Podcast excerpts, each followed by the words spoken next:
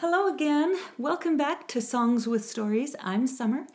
We are music ministry for healing, help, and hope, or just because you want to listen to something uplifting. Uh, we're back again, and I'm happy to have you with me today.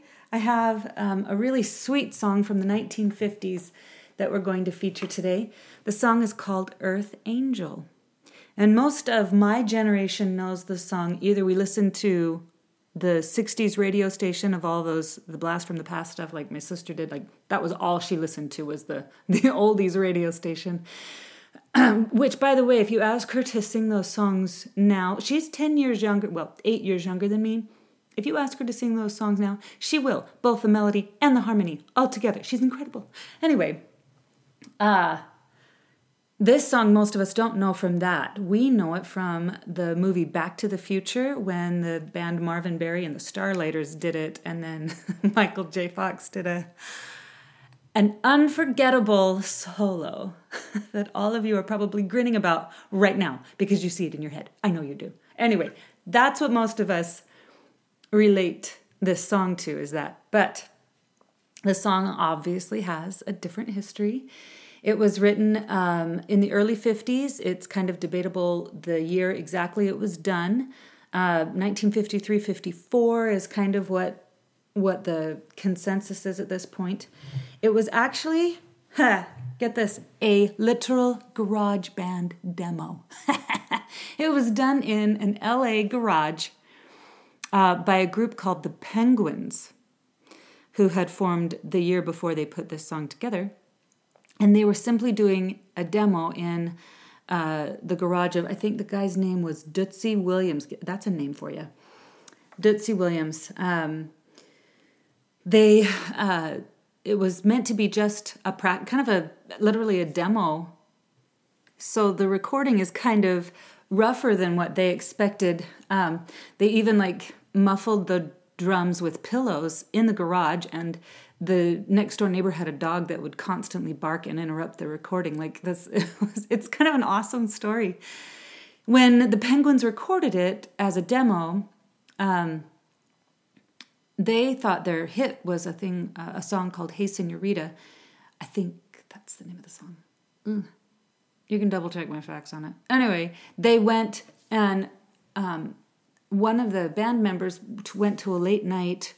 Um, music store that had a radio station where they broadcast um, R&B, and so he asked the opinion of that broadcaster, and um, the guy who sent the broadcast out played the song twice that night, and the next morning requests were coming in for the song Earth Angel, not the flip side of that record. And so without further recording or anything else, the Penguins were able to release literally a garage band demo.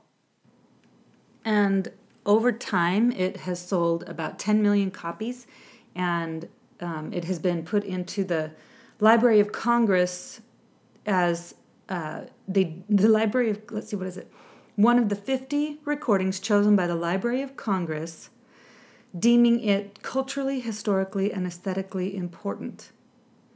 Something I love though is that this thing is not over recorded. If you listen to the original recordings, recording by the Penguins, it's not um, EQ'd or terribly mixed down or I mean it's it's just recording authentic music like how you would hear it if you were sitting there. I love I love that that kind of a song has sold over 10 million copies. And it also is uh, see, it was something about independent.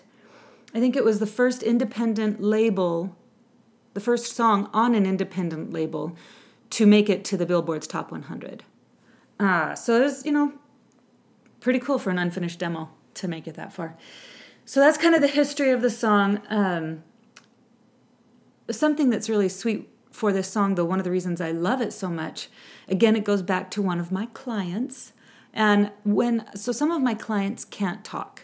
Um, they're, uh, they have declined so far that they can't well, they can respond sometimes, but they can't verbalize it. And so I look for cues as I sing to them. I talk to them, and if they can talk back, I usually have a wonderful conversation with them.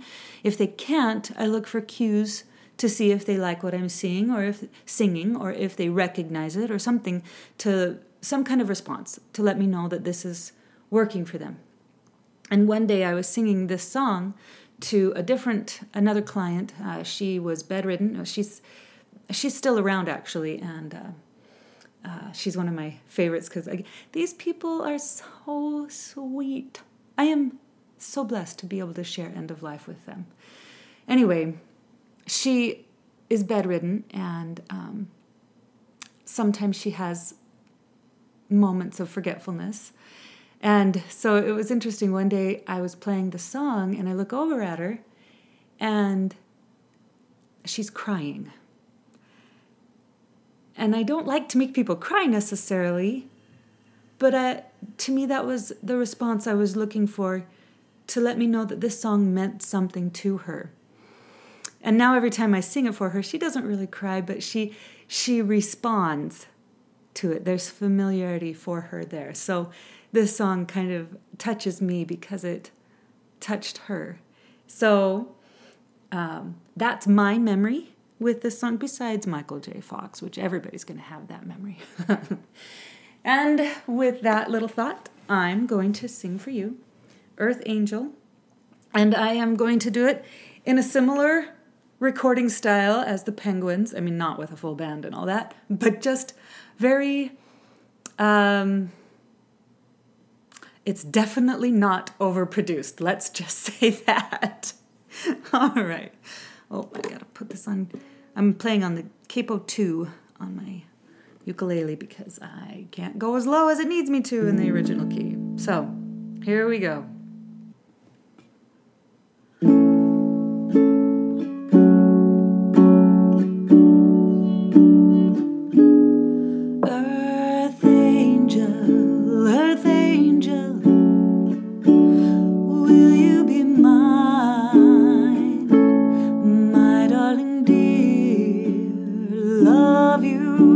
the time.